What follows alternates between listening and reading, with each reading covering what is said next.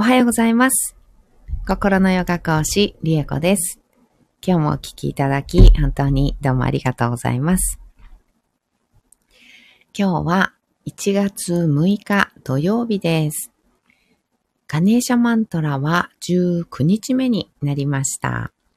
今日も14回唱えていきたいと思います。えっ、ー、と、ね、このガネーシャマントラなんですけど、えー、あらゆるね、障害を取り除く神とね、あの、言われている、あの、ガネーシャのマントラなんですけど、この、うん、障害を取り除くっていうのが、すごく、あの、このね、マントラの、うんと、効果っていうのかな。になっています。ゆめこさん、おはようございます。ありがとうございます。おはようございます。ね、このガネーシャね。うん、ガネーシャマントラの効果っていうのは、やっぱり、あの、障害を取り除くっていうところなんですけど、うん、うんと、一番最初、ガネーシャマントラ、今回話したかな？前回のね、ガネーシャマントラの時はお話ししたかと思うんですけど、うん。ま、話したかな？今回ね、話してなかったかもしれないんですけどね。うんと、この障害を取り除くっていうのって、うん、例えばイメージとしてはね、うんと、うまくいかないこう現実で起こっている何か問題とか障害、うん、っていうのをこのマントラを唱えることによって取り除いてくれる、排除してくれる。うん、例えば、ね、あの、上司がすごく嫌なことを言ってきたり、こう嫌味っぽいことを言ってくるとかね、あの無理難題を押し付けてくるとかね、なんかそういったようなこと、あと理解してもらえない環境とか、っていうその障害、自分を発揮できないとか自分が辛い思いをしてしまう嫌な気持ちになってしまうこととか物とか環境っていうのが障害だと感じていて、で、それを取り除いてくださいっていう気持ちで唱えるっていうのがね、あの一番最初の入り口かなって思うんですよね。障害を取り除く、取り除いてくれるマントラっていうふうにね、聞いたときに、うん。あ、こういうこともああいうこともいろいろある。そういう障害を全部ね、取り除いてもらえるように唱えようっていう気持ち、あの、になるんじゃないかなって思うんですよね。私もそういうイメージでした。最初ね、聞いたとき、うん、そういったもの、あと体もね、えっ、と、ガネーシャさんはね、ヒーリング、癒しっていうところのがポイントになってくるの神様なんですけど、やっぱり痛みだったりとか、うん、心のね、うんと心と体の痛み、こう辛さっていう意味での、まあ、障害、うん、っていうのを取り除いてくれる。体の障害もそうですね。痛みとか、うん、が主かな。うん、そういった障害を取り除いてくれるっていうことで、その願いを込めて唱えるんですけど、私の印象というか、私がマントラを唱えてきて、えー、感じたこと、こう降りてきたことっていうのかな。うん、ふと湧いてきたこととか。っていうのは、ガネーシャマントラに関しては、うん、障害と今まで自分が思っていた、えー、上司だったり、会社の環境だったり、体の痛み、うんとか変形とか、そういったもの、障害と思っていたものが、障害と感じなくなる心っていうのを手に入れることができるマントラという印象に変わったんですよね。うん。上司が、あの、転勤でね、どっかに飛ばされて、いなくなった、やったマントラの効果あった、みたいな、そういう感じの、あの、イメージではなくって、うん。で、会社のね、制度がこうなんかいい上司が入ってきてくれて、会社の制度、部署の環境がすごく良くなってとかね、あの嫌な人が辞めて会社辞めましたとかね、あのそういった排除、そういった障害を取り除くっていうことではなくて、障害と感じているその心、その思考、その発想っていうのが、うん、取り除かれる。取り除いてくれる。っていうマントラなんだなっていうのをね、あの、まあ、修行でね、自分で実際、えー、20、その時は確か21回40日間だったかな。うん。ガネーシャマントラを唱えた時に、あの、腑に落ちたっていうかね。うん。ぐっと、ああ、そういうことかって、そういうマントラなんだって、すごく感じたので、うん。うん最初からね、あの、私の師匠は、あの、最初からね、答えを教えてくれないんですね。うん。あの、こういうマントラで、こうこうこういう効果があるよって細かくは教えてくれないんですよ。最初、まあ、こうこうこういうマントラですっていう感じで、あの、最初にね、あの、生涯を取り除くマントラだよっていうことで、あの、そういう概要っていうのかな、うん、だけは教えてくれて、で、説明してくれて、ガネーシャはこういう神様だよっていうのを教えてくれて、それで、自分の中のイメージとともに唱え始めるんですよね。うん。なんですけど、その中で、こう、本当の意味っていうのかな。うん。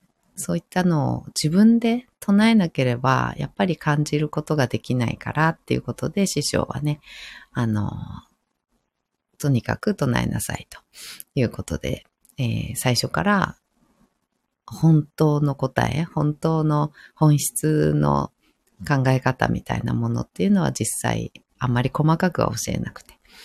で自分の中に答えがあるから、とにかく唱えていこうというようなね、あの、教え方だったんですけど、で、私はそれで、まあ、とにかくね、あの、唱えてみなきゃわかんないっていう あの、ことで、ひたすら、まあ、その通りにやってみようという感じでね、唱えていたんですけど、うん、その中で感じたことっていうのは、やっぱり、今、ね、ご説明したような、うん、何かを変えてくれる外側を自分の外側の環境とか物事っていうのをガラッと変えてくれるとか解決してくれるとかっていう、うん、意味っていうよりは、そもそも私の心の問題なのでね。うん、よくね、最近スピリチュアル界隈でも、あの、ね、言いますけど、あと量子力学とかのね、分野でももう言われてますけど、自分の、自分のこう心というかね、自分のあり方っていうのが、自分が今見えている世界、現実を作っているんだよっていうのは、どうやら事実なようなんですね。物理学的にも量子力学的にも、あの、自分がすべて現実世界を作っているっていうのは、どうやら、あの、事実のようで。なので、うん、その障害となっているものたちっていうのも自分が作り出しているっていうところに、こう立ち返るというかね、その根本のところに目を向けさせてもらえるっていうのかな。うん。あ、私か。っていう感じ。うん。あ、私が障害にしていたんだな。障害と感じていただけなんだな。とか。でも明らかにおかしいこと言ってくるじゃん。とかって思ったりもするんですけど。でもね、やっぱり自分が変わると相手が変わるとかってね、あの昔からよく言いますけど、うん、本当にやっぱり自分の心を変えていくっていうのが一番の取り除く、障害を取り除く方法なんですよね。うん。その人が変わるっていうのももちろん、あの、なんていうのかな。うん、向こう側にはね、あるんですけど、自分が変わることでね、相手も本当になんか変わったなっていう印象っていうのももちろん、あの、起きてくる。けれども、自分が障害と感じなければ、障害ではないんですよね。うん。まあ、うまく対応するっていうことでもあるけれども、うん、なんていうのかな。自分が結局それがそう言われて嫌な気持ちになっていたのは自分の心の中に潜んでいる何か問題だったり苦しみだったりっていうトリガーをその言葉、ね、上司の言葉が、そのトリガーをぐっと引いてくるから、すごくその言葉が嫌だなって思うだけだったりするわけです。なので、その心、自分のなんで上司にこう言われるのがそんなに嫌なのかなって、そんなに苦しいのかな。そういう視線を、で、なんていうのかな、見られる。例えば上から目線で物言ってくるとかね。うん、上から目線でなんか厳しい言い方してくるっていうことが、一体自分の中の何か傷であったり、うん、まあトラウマだったり、苦しみとか自分の考え方だったりっていうのを何かすごく嫌な感じでトリガーを引いてくるわけなんですよね。だから嫌な。うん。だから障害と感じる。だからその自分の心を見つめ直してみる。なんでかな？なんでそんなに嫌なのかな？って。うん。そうすることで、うん、あ、自分がこういうふうに言われると、うん、劣等感を感じて、自分が、うん、ダメな、ね、できてないんだなっていうことをすごく、あの、味わわされるから、それが嫌だから、この人のこの言い方っていうのが嫌だったんだなって、自分の心に気づけたとき、その言い方っていうのが初めて気にならなくなるんですよね。うん。っていうこと？に気づかせてくれるマントラっていうのがガネーシャマントラでした。私の中でね。うん。うん、やっぱり人それぞれ自分の今ある、うん、状態、心の状態とかっていうのがどういう、なんていうのかな。何が必要なのかっていうのかな。今、私に何が必要なのかっていうのをね、あの、瞑想というのは、あの、もたらしてくれる。教えてくれるっていうのが本質なので、うん。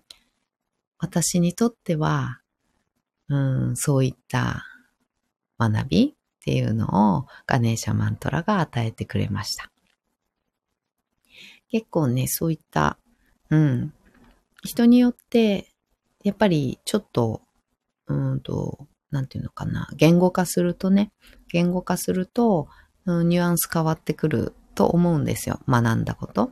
うん、ガネーシャマントラってこういうマントラなんだよねって、うん、学ぶことっていうのは人それぞれ、その時のその方の、うん、心の状態によってね、あの、結構違ってきたりはすると思います。うん。けれども、うん、やっぱり端的にね、あの、言葉で障害を取り除くマントラっていうと、やっぱりね、あの、魔法のように誰かがいなくなったとかね、あの、解決したとかね、うん、そういうことをね、その障害が本当になくなるっていうことを想像しがちなんですけど、よくあるのは、あの、豊かさのマントラとかね、あの、そういうのもそうですよね。あの、お金が臨時収入がありましたとかね、あの、そういう豊かさ、あの、そうそう、なんかもらいましたとかね、あの、豊かさっていうのがお金であるっていうふうに考えている方は、やっぱり、豊かさのマントラって言われると、臨時収入があるとかね、なんか昇進するとか、うん、昇給するとかね。なんかそういったような感じのことが起きる。お金が入ってくるっていうイメージで唱え始めたりね。それ、それゆえに唱えたいと思ったりするんですけどね。うん、豊かさのマントラ、愛という高さのマントラとかね。そういったのも、あの、そのマントラの本質っていうのは、やっぱり唱えてみた先に、こう、湧いてくる。うん。そして腑に落ちる。うわーってなります。こういうことかーって、うん、なります。なのでね、うんと、やっぱり言葉で表現してしまうと、豊かさのマントラとかね、うん、生涯を取り除くとかっていうと、やっぱりそういうふうにね、あの、イメージしやすいし、それが欲しくて、排除して欲しくて、あとはお金が欲しくて、うん、唱えるっていうね、感じになるんですけど、まあそれはそれでもちろんいいんですけどね。うん、いいんですけど、唱えた先に、あ、そういうことかっていう学びっていうのかな。腑に落ちる。うん、なんていうのかな。降りてくるような感覚っていうのがあるので、あの、とってもね、意外？うん、意外な感じっていうのはあるかもしれないんですけどね。うん、でも私は本当に、だからこそ、おー、すごいな、マントラって思うわけなんです。うん。外側の変化とか、外側じゃない。うん。すべてやっぱり自分の中。うん。今もうすでにあるっていう、その豊かさだったり、うん、障害っていうのは自分が感じていただけっていうことであったり、まあとにかくいろんなマントラありますけど、うん、やっぱり外側じゃない、自分だっていうところにひたすら立ち返る。何度でもね、立ち返ることができて、うん、その度いろんな自分の内側のことっていうのを知れるっていうのがね、本当にあのマントラのすごいところ、本質的？やっぱり本質的だなって思います。うん。本質的な救いというか、本質的な心のあり方っていうのに立ち返らせてくれる。うん、思い出させてくれる。そんな感じがしています。はい。ではでは、ガネーシャマントラ、今日も唱えていきたいと思います。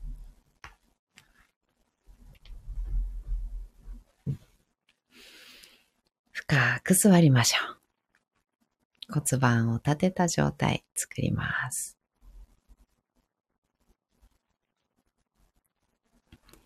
背骨を空に向かって伸ばしていって、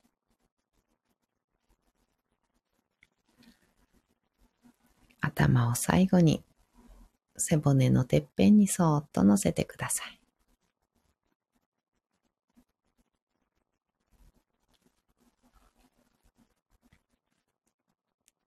肩の力を抜いて目をつぶります。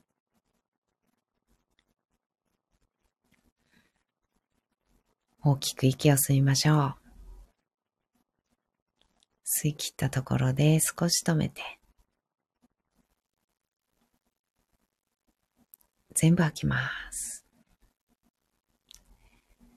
吐き切ったところでも少し止めましょう。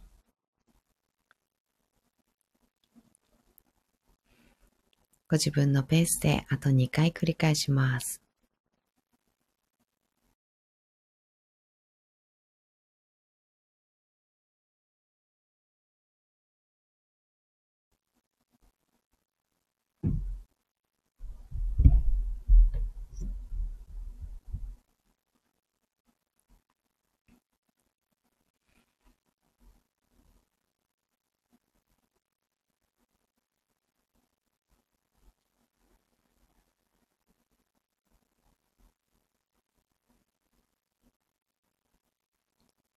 吐き切ったらいつもの呼吸に戻しましょう。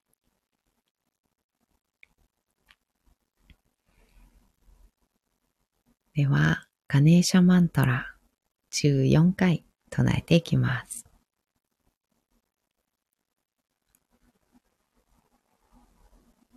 オー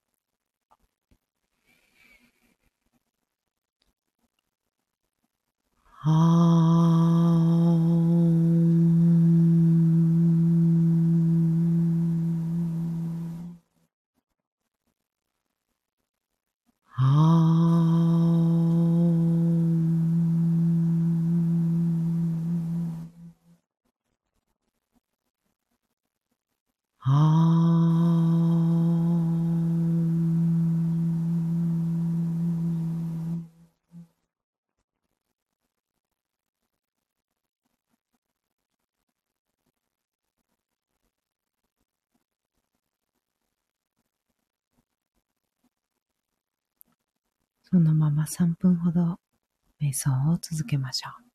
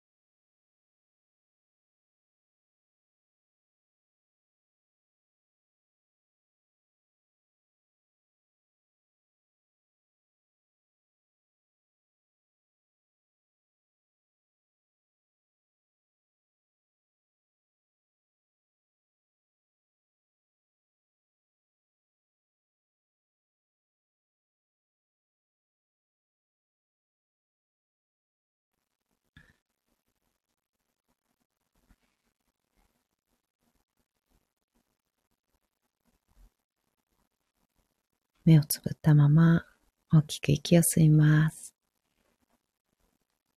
吸い切ったところで少し止めて、全部吐きましょう。吐き切ったところでも少し止めます。あと2回繰り返しましょう。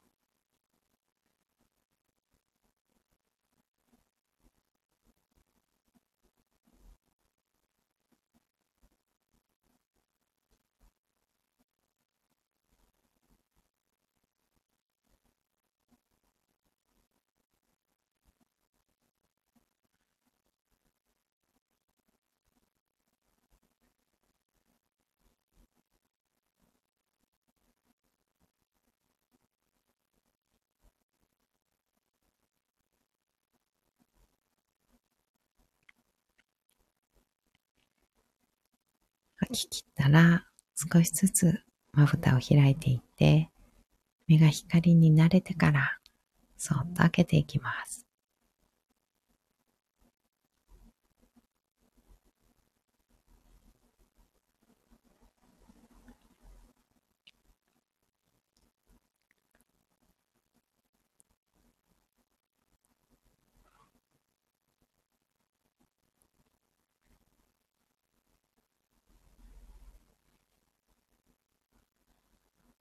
目を開いたら、もう一つ大きく息を吸います。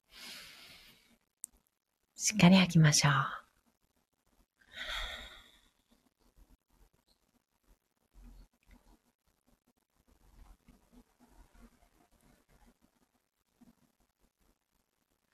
はい。えー、今日のね、ガネーシャマントラの、うん、効果っていうところ、うん、のお話、私が、まあ、実際感じた、体感した、うん、なんていうのかな、腑に落ちた経験っていうのかな。そういったのを今日はね、お話しさせていただきました。えっ、ー、と、今日のね、タイトルにあるように、次のマントラ決まりましたってね、あのタイトルに書いてたんですけど、うんと、21日間ガネーシャマントラ、あと2日ですね、唱えた後、次のマントラは、光を超越した光のマントラという、あの、太陽神のマントラです。太陽のマントラっていうのもね、他にあるんですけど、それは太陽、うん、そうだね、太陽をこう崇めるっていうのかな。うん、太陽に感謝するっていうような、あの、太陽という星っていうのかなを、うんと、のマントラっていう感じなんですけど、うんと、あさってから明日？あさって、その後か。次のま、次から唱えるマントラは、うんと、太陽神ですね。うん、太陽神のマントラで、こう、光を超越した光のマントラっていうね、名前なんですけど、それって私、やっぱりちょっとね、光を超越した光って何だろうっていう感じだったんですよね。うん。で、これ、唱えて、もう、ちょっとそこのところピンとこなかったんですよ。うん。そこまでね、あの、わからなかった。いろんな変容は起きたんですけど、実際。でもその光を超越した光って、なんだろうっていう感じだったんですよね。で、言葉で説明すると、あの、光って、まあ、可視光線。ね。あの、目に見える光。うん。ではない、もう超越した。うん。ではない光があるよっていうような、うん、イメージ、そういう言葉なのかなっていう感じでね、あの、捉えていたですけど、今もまあそうなんですけど、なんていうのかな。うん、私21日間値段実況をしたんですけど、えー、先月？に、12月に。で、その時に、あの、何を食べてたかっていうと、あの、水だけなんですけどね、実際、あの、体に入れてたのは水だけなんですけど、あの、大気中にあるね、あの、エネルギーって言われているプラーナっていう、インドの、まあ、言い方、ヨガの言い方だとプラーナって言って、空気中に、大気中に、こう、もういっぱいいっぱいにね、充満している生命エネルギーっていうのがあるんですけど、それをプラーナと言います。うん、それを食べていたっていう状態なんだそうです。そして、あのね、どこのお寺の何の修行って言ってたかちょっと忘れちゃったんですけど、あの、太陽光、太陽の光をあの、食べてエネルギーにするっていうのかな。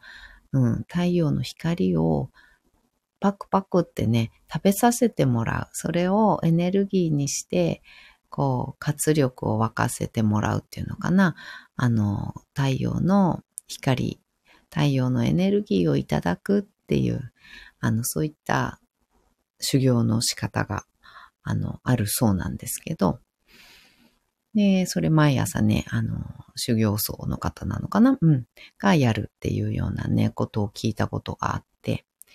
で、本当にまさにそういう感じだったんですよ。太陽の光とかプラーナ。その太陽の光が降り注いで大気中に、うんと、パンパンにね、エネルギー、生命エネルギーが満たされるっていうことでもあるんですけど、それを食べさせてもらう。太陽の光、太陽のエネルギーを食べさせてもらうっていう感じのイメージだったんですね。で、その太陽のエネルギーっていうのが結局太陽の光を浴びるっていうだけじゃなくて、やっぱり太陽から降り注いでるエネルギーをいただくっていうイメージだったんですよね。うん。太陽の光を食べてるだけじゃない。うん。あの、日陰であっても、太陽のエネルギーっていうのは降り注いでるっていう感じのイメージですね。うん。で、直射日光じゃなきゃいけないわけでももちろんなくて。うん。で、光っていうのは、あの、直射日光っていうのはね、本当に光ですよね。光。なんだけれども、光を超越した光っていうのは、あの、日向だとか日陰だからないとかね、そういった次元のことではなくって、可視光線ではなく、エネルギーっていうのかな。うん。なんかそんな感じ。ちょっとね、うまくここのところまだ言語化できてないんですけど、うん。太陽のエネルギーをいただく。で、それが超越した光で表現されているマントラの名前としてね、表現されているのかなっていうところにちょっと、あの、なんていうの、合致したっていうかね、ピンときたんですよね、今回の断食、うん、させてもらって、で、そういう、あ、こういうことなのかなって感じた体感をしたんですけど、で、それがあったので、また改めて、あの、太陽神の光を超越した光のマントラを唱えてみたいなっていうふうに思ったので、次のマントラは、えー、太陽神のマントラにしていきたいなと思っております。はい。今日もお聴きいただき本当にどうもありがとうございました。今日も一緒に進化を生きていきましょう。ではまた。バイバーイ。ゆめこさん、ありがとうございました。いつもありがとうございます。嬉しいです。ではでは。